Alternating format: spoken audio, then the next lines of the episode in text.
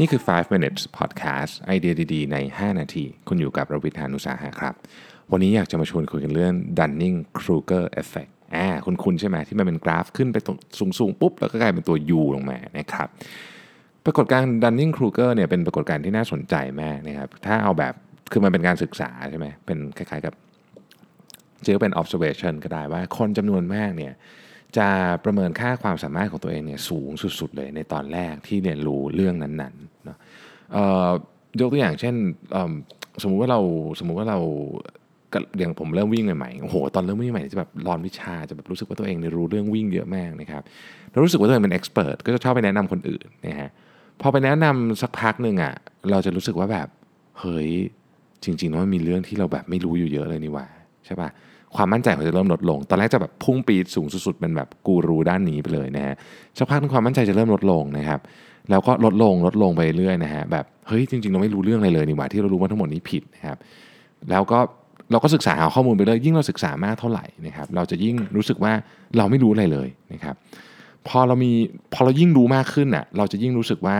เราจริงๆแล้วเราเราเข้าใจไปเองว่าเราเก่งในตอนแรก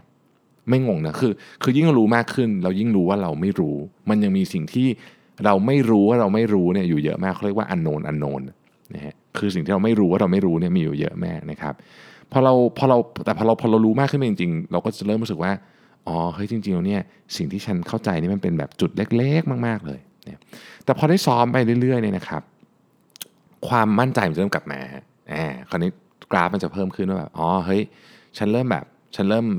คือมันเริ่มเห็นผลแล้วว่าสิ่งที่ฉันแบบหาความรู้มาเรื่อยเนี่ยมันเริ่มออกดอกออกผลนะครับ สิ่งที่เรา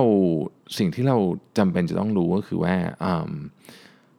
ในความเป็นจริงแล้วเนี่ยเราเนี่ยนะครับในฐานะมนุษย์เนี่ยเรามักจะประเมินความสามารถของตัวเองเนี่ยสูงกว่าความเป็นจริงอยู่แล้ว ยกตัวอย่างเรื่องนี้แล้วกัน สมมุติว่าผมไปถามคนที่ขับรถเป็น 100 คนนะครับว่าคุณคิดว่าคุณขับรถเนี่ย เทียบกับคนอื่นแล้วเนี่ยหนึ่งร้อยคนเนี่ยคุณคิดว่าคุณอยู่ลำดับที่ประมาณเท่าไหร่นะครับคนส่วนใหญ่จะตอบว่าตัวเองเนี่ยอยู่ใน top 20 ก็คืออยู่ใน 20%ท้ายแรกนะครับไอ้คนส่วนใหญ่ที่ว่านี่คือคน 8-90%นะซึ่งมันเป็นไปไม่ได้ถูกไหมคน 8-90%จะไปอยู่ใน top 20 percentile แรกได้ไงอะเพราะฉะนั้นเนี่ย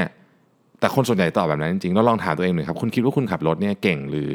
หรือหรือเก่งมากกว่าคนส่วนใหญ่ไหมนะครับ คนส่วนใหญ่จะตอบว่าตัวเองเก่งกว่าคนส่วนใหญ่ซึ่งมันมันไม่ได้ไงถูกไหมนี่ก็เป็นที่มาหนึ่งนะครับเพราะว่าเรามีเรามีความเป็นเรามีความเเราประเมินตัวเอง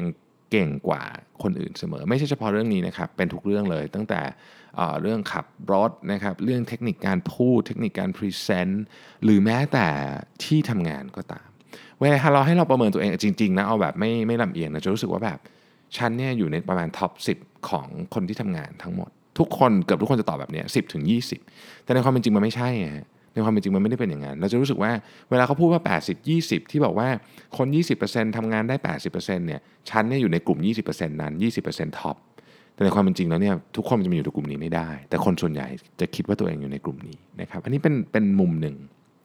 ของดันนิงครูเกอร์ดันนิงครูเกอร์เนี่ยเล่าประวัติให้นิดนึงนะฮะ เป็นนักจิตวิทยาจากคอร์เนลนะครับชื่อเดวิดดันนิงแล้วก็จัสตินครูเกอร์นะครับเอามารวมกันก็เป็นดันนิงครูเกอร์เอฟเฟกนะครับสิ่งที่อยากจะบอกก็คือว่า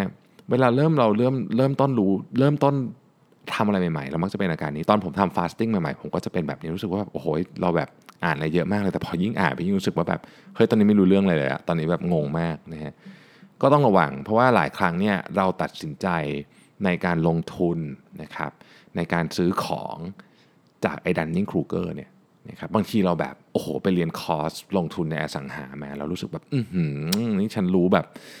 ฉันมันมีความเก่งกาจระดับ top ของประเทศในการลงทุนอสังหานะครับแล้วไปซื้อคอนโดสิบห้องเนี่ยนะฮะแล้วคุณก็ ค้นพบว่าอ้าวเฮ้ยจริง ๆ มันมีเรื่องอะไรที่เราไม่รู้อีกเยอะแยะเลย ไม่ต้องเรื่องไม่ต้องเรื่องซับซ้อนขนาดว่ายิวของการลงทุนเป็นเท่าไหร่เราเอาเรื่อง basic basic อย่างเช่นเรื่องแค่การทำสัญญา ฉันยังไม่เข้าใจเลยว่าเขาต้องทำสัญญากันยังไงโดนเอารัดเอาเปรียบมาอะไรอย่างนี้เป็นต้นนะครับ เพราะฉะนั้น